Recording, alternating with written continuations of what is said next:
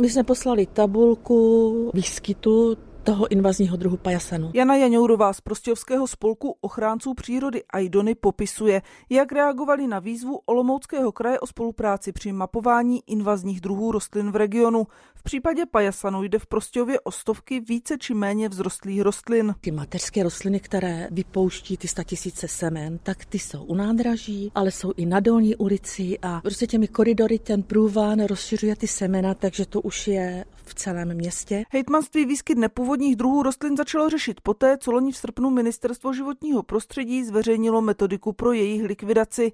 Mezi autory zásad regulace právě pro pajasan žláznatý patří Jan Pergl z Botanického ústavu Akademie věd. Takto postup popisoval krátce po vydání metodiky. U pajasanu se nejlépe osvědčilo používat takzvanou metodu injektáže. To je, že se přes léto navrtá, aplikuje se do těch děr herbicid, nechá se ta rostlina odumřít, ten strom, a pak se může třeba za půl roku skácet. Kraští úředníci na přelomu roku oslovili ochránce přírody, obce v regionu, ale i významné správce vodních toků a lesů a také správce dopravní infrastruktury. Požádali je o poskytnutí informací ohledně výskytu invazních druhů na jimi spravovaném území.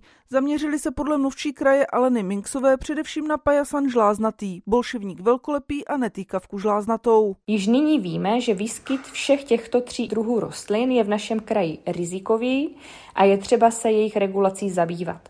Z hlediska šíření je výskyt invazních druhů rostlin nejrizikovější zejména podél vodních toků nebo dopravní infrastruktury, kudy se semena těchto rostlin dobře šíří. Úředníkům přišlo přes 80 odpovědí. Hejtmanství na základě získaných informací plánuje sjednotit postup, jak a kde rostliny likvidovat. To nám pomůže plánovaná opatření obecné povahy pro jednotlivé druhy invazních rostlin, takzvaně ušít na míru. Opatření obecné povahy pro pajasan a bolševník podle Aleny Minksové kraj vydá ještě letos. Z Olomouce Barbora Taševská, Český rozhlas.